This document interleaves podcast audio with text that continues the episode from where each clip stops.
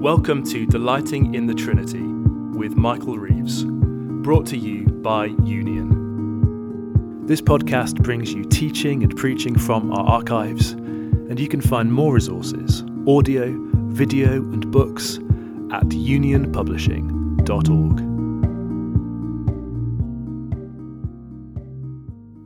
Good evening, dear friends. Let's pray, shall we, that the Lord takes and uses Charles Spurgeon again in our lives now. O Almighty God and Father, we ask you that you would once again use Charles Spurgeon, use his brokenness and the strengths you gave him to transform us, to fill us with joy in Christ and know fuller life in him. Give us greater wisdom through Charles Spurgeon, we pray, for our joy and for the glory of Jesus. Amen. Charles Spurgeon is known for being a big presence in the pulpit, but he was also everywhere a man who fizzed with life. In life, he laughed and he cried much. He read avidly. He felt deeply. He was a zealous, industrious worker and a, a lover of society and play and beauty. And what I want us to see in our little time together now is I want to see that Spurgeon's aliveness, his vitality, his sheer liveliness of character, while it was expressed in ways that were particular to him, it was not a mere matter of the personality he was born with. It was an expression, an embodiment of his theology. And so, what I want to do is not show you quite a biography of Spurgeon. I want to go behind closed doors with you to try to understand the character of the man, to see just something of how alive Spurgeon was. And then, when we've seen something of the man and his character, I then want to move to see how that liveliness came from his theology. So, the man. Spurgeon was a big hearted man of deep affections. And not just in the pulpit, I've had the great pleasure and privilege of being able to go through his personal letters to his, his father, to his family, to his friends. And you see in those personal letters, he never thought people like me would get to read. And, and he's caring about exactly the same things he cares about in the pulpit and expresses emotion in just the same way as he does in the pulpit. He's just the same man. And perhaps the best insight into Spurgeon's character comes through an introduction he once gave to his equally large framed friend. That's going to be important, by the way, John Bost. He called John Bost a man after our own heart. And when he introduced Bost, he gave what really amounts to, I think, what is the most revealing self description. Even though he's describing his friend, it's really a self description. Here's what he says John Bost is great, as well as large. Here is a man after our own heart with a lot of human nature in him, a large hearted, tempest tossed mortal who's done business on the great waters and who would long ago have been wrecked if it had not been for his simple reliance upon God. His is a soul like that of Martin Luther, full of emotion and mental changes, borne aloft to heaven at one time and anon sinking into the deeps. Worn down with labor, he needs rest, but will not take it, perhaps cannot. I found him full of zeal and devotion, brimming over with godly experience and at the same time abounding in mirth, racy remark, and mother wit. There, I think, is a self description by Spurgeon. And it's revealing his honest, his honest acknowledgement of Bost's and his own depression and struggle with depression and melancholy. Because for Spurgeon to be large hearted with a lot of human nature about him in this fallen world does not mean being a triumphalist, cheerily blustering past all difficulty. Spurgeon couldn't have done that. Spurgeon was a tender hearted man. Being tender hearted he confessed publicly that he was temperamentally prone to be fearful. And that's worth hanging on to because we'll see some interesting, completely different perspectives to that. He was temperamentally prone to be fearful. He was tender hearted. But that tender heartedness shouldn't be confused with weakness he would express his love for Christ, for people, but he could also express a real hatred for wickedness and injustice. So he would speak a number of times of how he would boil with anger at pastoral abuse, church politicking, false teaching. And you know, I think the tenderness saved him. For it kept what was otherwise a natural robustness of character, it prevented that from allowing him to steamroll people.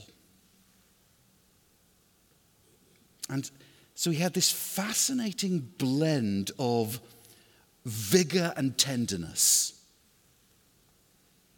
And that makes him fascinatingly feisty in showing compassion. It's quite an unusual thing. Let me read you um, a tiny little letter he wrote to his publisher.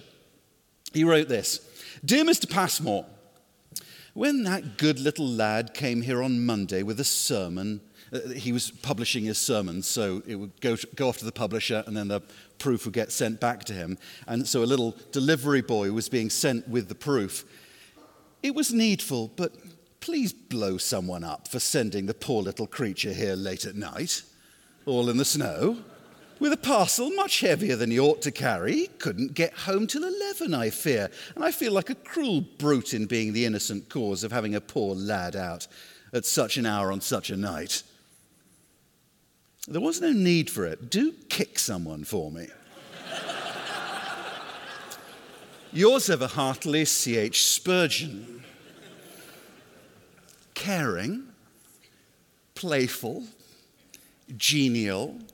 It was a benevolent large heartedness. And that was an aspect of Christ likeness that Spurgeon wanted to see in all pastors. He believed it was an essential requisite for pastors. He said this in his lectures to his students. He said, It is not every preacher you actually want to talk with. But there are some you'd give a fortune to converse with for an hour. I love a minister whose face invites me to be his friend. A man on whose doorstep you read, Welcome. And you feel there's no need for that grave warning, Beware of the dog. he said, I've met somewhere with the observation that to be a popular preacher, one must have bowels. I fear the observation was meant as a mild criticism upon the bulk to which certain brethren have attained. But there is truth in it. A man must have a great heart if he would have a great congregation. His heart should be as capacious as those noble harbors along our coast which contain sea room for a fleet. And when a man has a large, loving heart, men go to him as ships to a harbor, and they feel at peace when they've anchored under the lee of his friendship. And such a man is hearty in private as well as in public. No, his blood is not cold and fishy. He is warm as your own fireside. No pride and selfishness chill you when you approach him. He has all his doors open to receive you, and you're at home with him at once. Such men I would persuade you, students, to be, every one of you. Spurgeon was also an unmistakably and deliberately earnest man with a deep concern for the glory of Christ and for the fate of the lost. He believed Christians should be able to say with our Master, Zeal for your house will consume me. But earnestness and zeal for Spurgeon were never to be con- confused with gloominess and melancholy. And therefore, it's a, a telling thing that an entire chapter of what's called his autobiography, it's really his biography, an entire chapter is entitled Pure Fun. And it's a reason why he was so magnetic. Spurgeon was benevolent, genial, and fun. There was a playfulness, a, a, a, sprightly aliveness to him. What a bubbling fountain of humor Mr. Spurgeon had said his friend William Williams. I've laughed more, and I verily believe, when in Spurgeon's company than during all the rest of my life besides. And now, few actually expected to laugh quite so much in the company of the great and zealous pastor. And Spurgeon knew this, and he seemed to take a, an impish delight in springing comedy on those around him. So, pride, grandiosity, religiosity, humbug could all expect to be pricked on his humor and pride brought down. But that, the, the natural humor in him could actually be a challenge he recognized. Um, there was one time he'd cracked a joke in the pulpit, and someone criticized him for it. And he said, If you knew how many others I kept back, you wouldn't have found fault with that one. you would have commended me for the restraint I'd exercised, for were I not watchful, I should become too hilarious. and yet, it would be entirely inadequate and superficial just to think of Spurgeon as a clown, as a joker, to yuck it up. I, I don't know what that means. It sounds disgusting.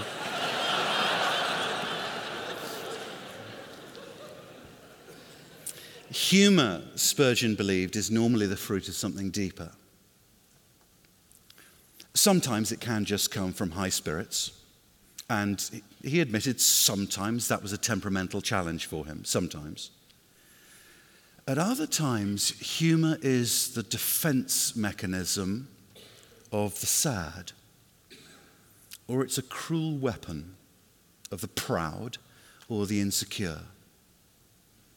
Sometimes it can be brandished as a sneer, a sarcastic put down. Sometimes humor can be the bright weapon of righteousness, lancing both gloom and sin. And so Spurgeon said, I do believe in my heart there may be as much holiness in a laugh as in a cry. And that sometimes to laugh is the better thing of the two. Most essentially, though, Spurgeon's sunny manner was a manifestation of that happiness, that cheer, which is found in Christ, the light of the world, who would have his joy in us. His cheer, Spurgeon's cheer, was inextricably related to his clear refusal to take himself too seriously. Spurgeon held that to be alive in Christ means not only to fight the habits and the acts of sin, it also means to fight sin's temperamental sullenness, ingratitude, bitterness, despair. Those are where sin takes you. To enter into Christ's life means entering into the joy of being ever more fully human, more at peace with the blessed or happy God of glory. Spurgeon said, Man was not originally made to mourn, he was made to rejoice. God made human beings to be happy. They are capable of happiness, they're in their right element when they're happy. And now that Jesus Christ has come to restore the ruins of the fall, he's come to bring us back to the old joy. Only it shall be even sweeter and deeper than it could have been if we'd never lost it. Isn't that wonderful? He said, A Christian has never realized fully what Christ came to make him until he's grasped the joy of the Lord. Christ wishes his people to be happy. And when they are perfect, as he will make them in due time, they shall be perfectly happy. As heaven is the place of pure holiness, it is the place of unalloyed happiness. And in proportion as we get ready for heaven, we shall have some of the joy which belongs to heaven. And seeing that Christ wishes his people to be happy, Spurgeon saw happiness was vital in the Christian life and it was something he sought avidly to possess and display. He believed only when Christ's joy is in us can we be said to be Christ like. You are not Christ like unless you share Christ's joy. But there was one way in which Spurgeon was less than full of life. He was naturally quite unathletic. He was prone from childhood to be quite physically timid, unadventurous. And here's the interesting way in which God changed him. That was his natural constitution. But his view of the Christian life then gave him a boldness which was really quite unnatural to his born constitution. Because he saw in Christ he was adopted, loved by an omnipotent Father who reigns, sovereign over all things, meaning that everything fearful, opposition, danger, tended to shrink in Spurgeon's sight. For when rightly viewed, he saw nothing can cause despair. For everything exists under the almighty hand of God our Father, ruler on high. And so, where, for example, the, the young Martin Luther was terrified of lightnings. Spurgeon declared this. He said, I love the lightnings. God's thunder is my delight. He said, Men are by nature afraid of the heavens, Luther. The superstitions, they dread the signs in the sky, and even the bravest spirit is sometimes made to tremble when the firmament is ablaze with lightning and the pealing thunder seems to make the vast concave of heaven tremble and to reverberate. But I always feel ashamed to keep indoors when the thunder shakes the solid earth, and the lightnings flash like arrows from the sky, for then God is abroad. And I love to walk out in some wide space and to look up and mark the opening gates in heaven as the lightning reveals far beyond and enables me to gaze into the unseen. I like to hear my heavenly Father's voice in the thunder. For what was there for him to fear in all the awesome forces of a storm? All of that, merely the tools, the expressions of his perfect and loving, omnipotent Father. And seeing also that all things are the Father's and have their being from him, gave Spurgeon the broadest interest in creation. He was brought up in the countryside. I was brought up less than three miles from where he was brought up. I know the big skies of his childhood. And he loved to go out and uh, in his garden enjoy the trees and the birds, rainbows, all creation. And when he couldn't be outside, he, he loved to read and read extensively because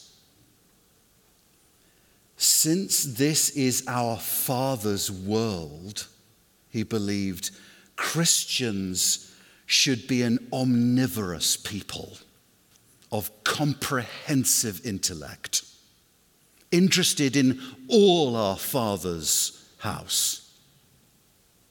Now, what was the theology that made Spurgeon so alive?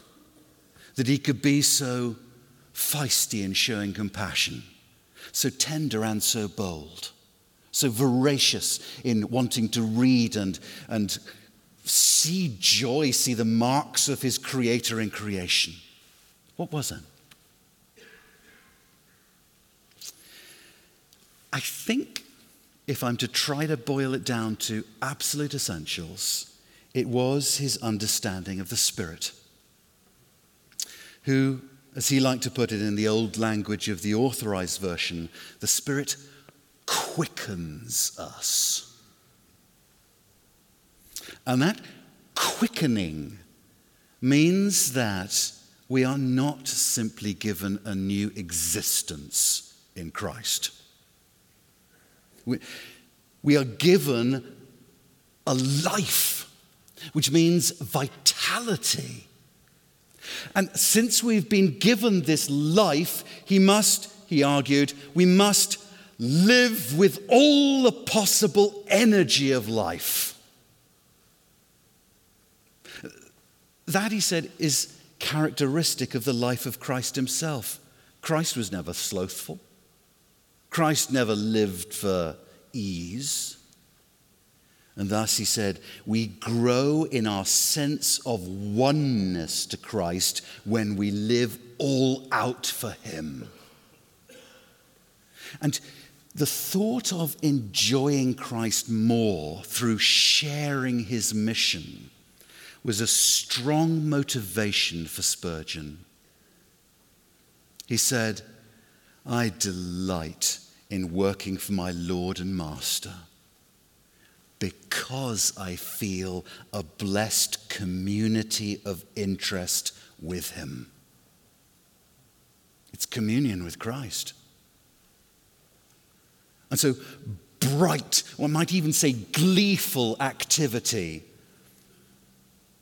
characterized his life. And so, on top of his preaching, his pastoral ministry, he established and oversaw a host of ministries, including the Pastor's College, the Stockwell Orphanage, 17 almshouses for the poor and elderly women, a day school for children. He was involved in the planting of 187 churches. And none of that is yet to have mentioned any of his books. Are his books. Yes, temperamentally, Spurgeon was impatient in his energy. And Spurgeon chafed at having to sit in his study writing. He said, Ah, it is a delight, a joy, a rapture to talk out my thoughts in words that flash upon the mind at the instant when they're required. But it is a poor drudgery to sit still and groan for thoughts and words without succeeding in obtaining them. Well, may a man's books be called his works. But while Spurgeon was an activist in his own inimitable way. He was adamant Christian activism was the fruit of his theology, not simply his temperament. He said, A Christian sluggard, is there such a thing? A Christian man on half time? A Christian man working not at all for his Lord? How shall I speak of him? Time does not tarry. Death does not tarry. Hell does not tarry. Satan is not lazy. All the powers of darkness are busy. How is it that you and I can be sluggish if the Master has put us into the vineyard? The Christian life is one of sharing the self giving life of God it must then be a proactive and proactively generous life, committed to blessing others. That's the godly life. And then you experience more richly God's own joy. For that is the new life of the Spirit. The Spirit, said Spurgeon, is this is, this is an important little observation. He says, The Spirit with which we're anointed, the Spirit is the self same Spirit which abode without measure on our Lord Jesus Christ. So we have a union of experience with Christ in the fact that the same oil, the Spirit, the same oil which anointed him anoints us.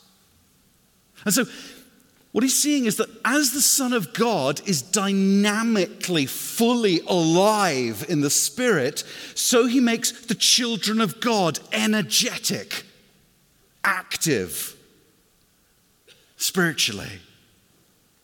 Active. And so the idea of a passive Christian, content in sin, content not to know God better this was simply anathema to Spurgeon's understanding of the Spirit. He said, No, wherever the grace of God is, it makes a difference.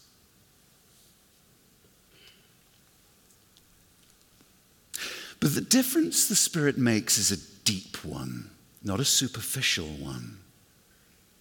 For the Spirit does not merely affect our behavior. Spurgeon's clear on this.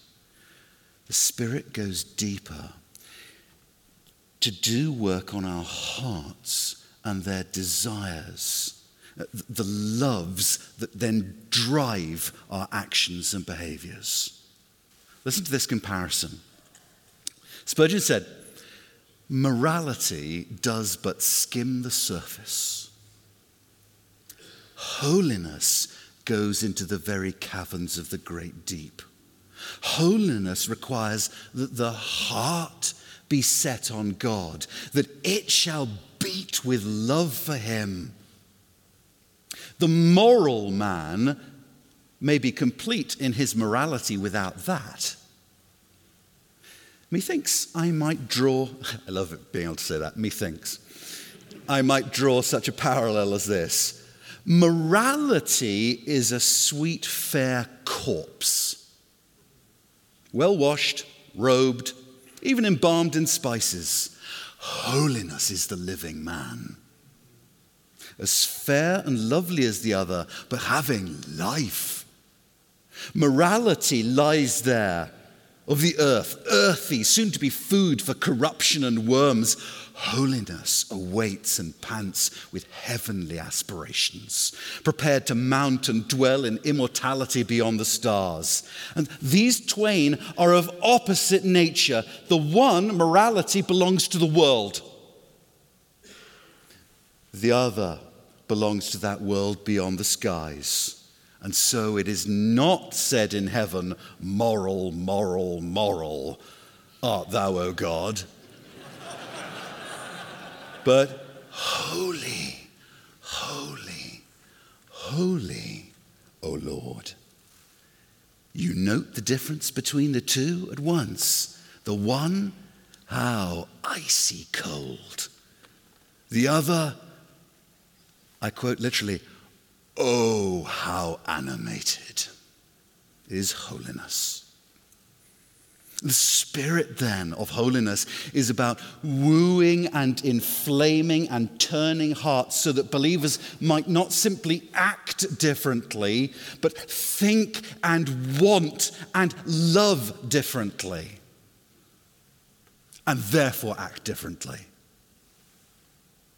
He said, The statutes of the Lord are the delights of his saints. So, this Spirit gives the children of God new loves. He takes away the love of sin and implants a love for God and his holy ways. But as Spurgeon saw it, the heart of the Spirit's enlivening is the cultivation of a growing delight. This is the heart of the Spirit's enlivening. A growing delight. Spurgeon asked, What is the gospel? Glad tidings of great joy. And why? For the gospel reveals a happy God. And the happiness of God was a theme that Spurgeon would return to again and again and again. He held, I quote, it enters into the essential idea of God that he is superlatively blessed. We cannot conceive of a God who should be infinitely miserable, be, be super self sufficient infinitely full of happiness, God is a God who delights to share his happiness. He, he's so more than sufficient. And he created us for that reason. Spurgeon said, He is the happy God. Ineffable bliss is the atmosphere in which he lives, and he would have his people to be happy. For a joyous God desires a joyous people. That's what changed Spurgeon. The Christian life, then, is one of entering into what Spurgeon called the truest and noblest immortality, whereby we live as God liveth, in peace and joy and happiness that's entering into God's joy. That's what we're made for. And above all the blessings that would make us happy, of all the blessings of salvation, adoption, the object, the great object of our joy is God Himself. Spurgeon said, He is everything to us our joy, our hope, our all, our bliss. Oh, friends, hear this. Our bliss depends not upon what we are in ourselves, but upon what He is in Himself. He said the life of the believer is delight in God. And thus, true religion must overflow with happiness and joy. We do not fear God because of any compulsion, Our faith is no fetter. Our profession is no bondage. We are not dragged to holiness nor driven to duty. No, our piety is our pleasure. Our hope is our happiness. Our duty is our delight. As Spurgeon saw it, joy in God is of the essence of Christian vitality. And as such, he would connect it to every aspect of holiness. And this would be really quite striking. Spurgeon would connect the enjoyment of God with both jealousy and fear.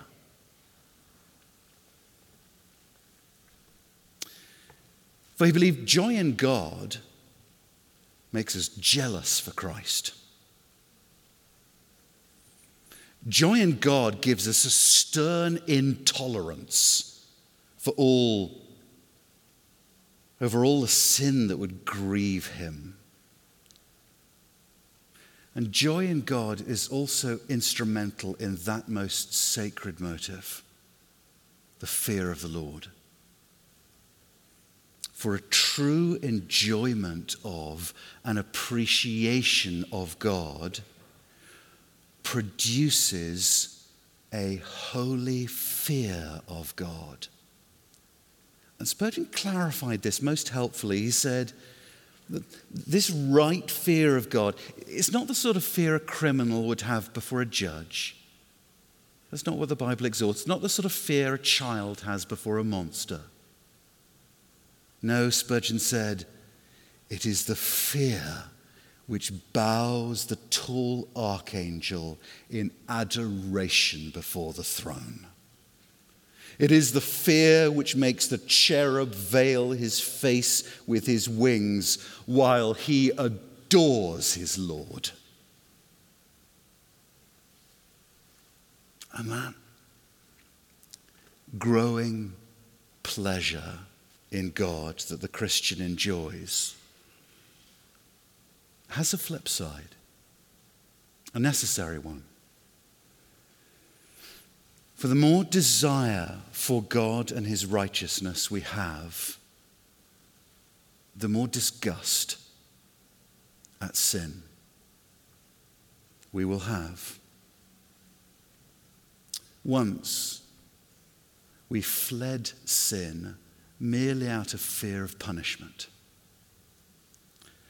Increasingly, we flee it, we flee it out of fear of itself. Sin itself begins to horrify, to disgust us. And yet, Spurgeon said, Our sorrow for sin is a sweet sorrow.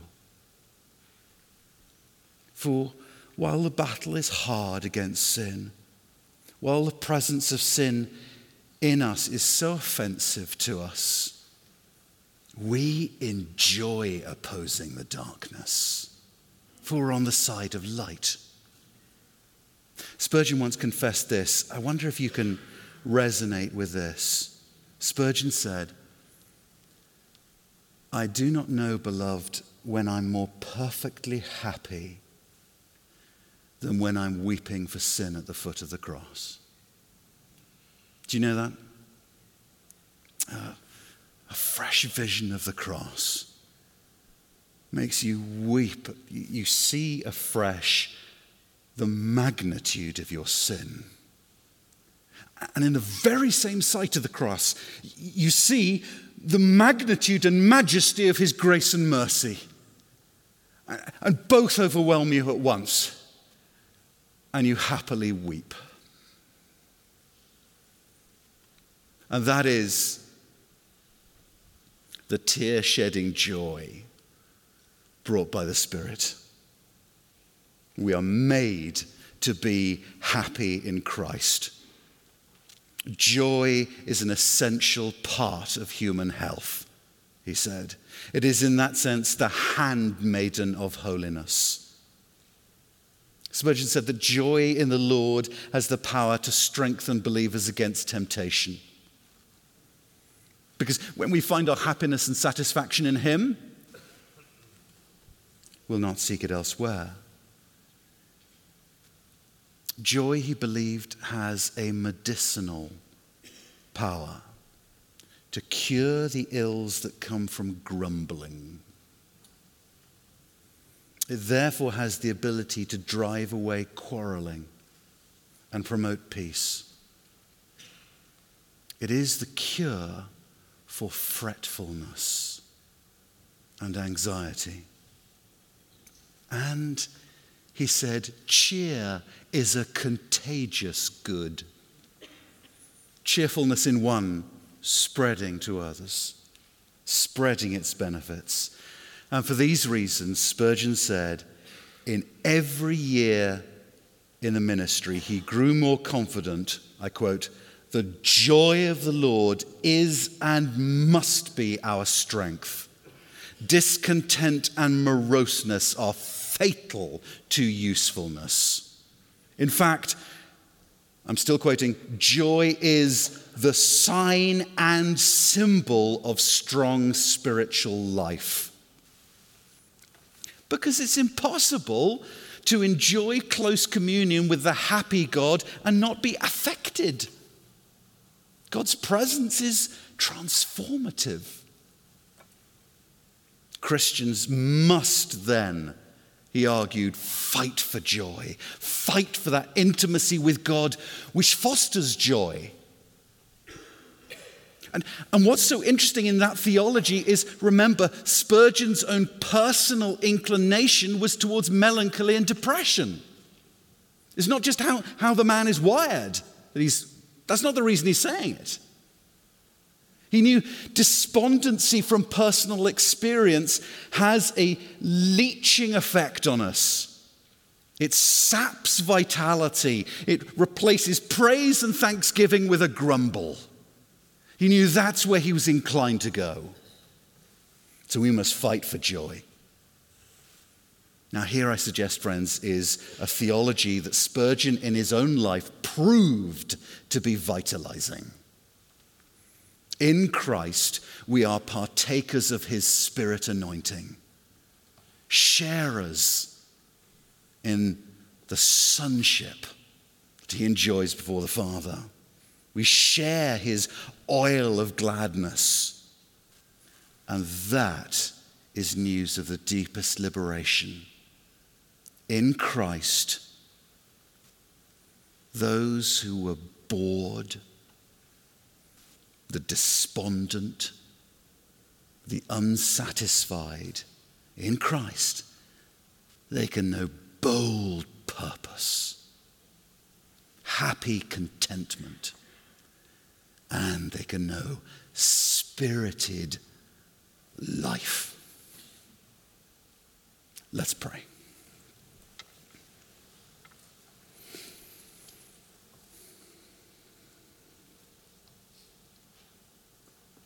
Father, we praise you for this man who proved in his own life that such life is to be found in Christ. And would you help us to press in to fight for that joy that he found? And so fight against sin's grumbling, despairing, melancholy nature. And looking to Christ and Christ crucified find a tear shedding, overwhelming, transforming, life giving joy. In Jesus' sweet and strong name we pray it. Amen. You've been listening to Delighting in the Trinity with Michael Reeves, brought to you by Union. Union is devoted to growing leaders and growing churches. Our School of Theology equips leaders for ministry. Union Publishing supplies them and their churches with quality theological resources and books. Union Mission supports and financially helps church planting and revitalisation. And Newton House, Oxford, invests in the next generation of theologians and scholars. Our vision is to see leaders and their churches the world over reformed and renewed the gospel of Jesus Christ. To find out about our courses and learning communities around the world, to buy union books, to discover support for your church plant, or to become a friend of Union and support our ministry, visit www.theolo.gy.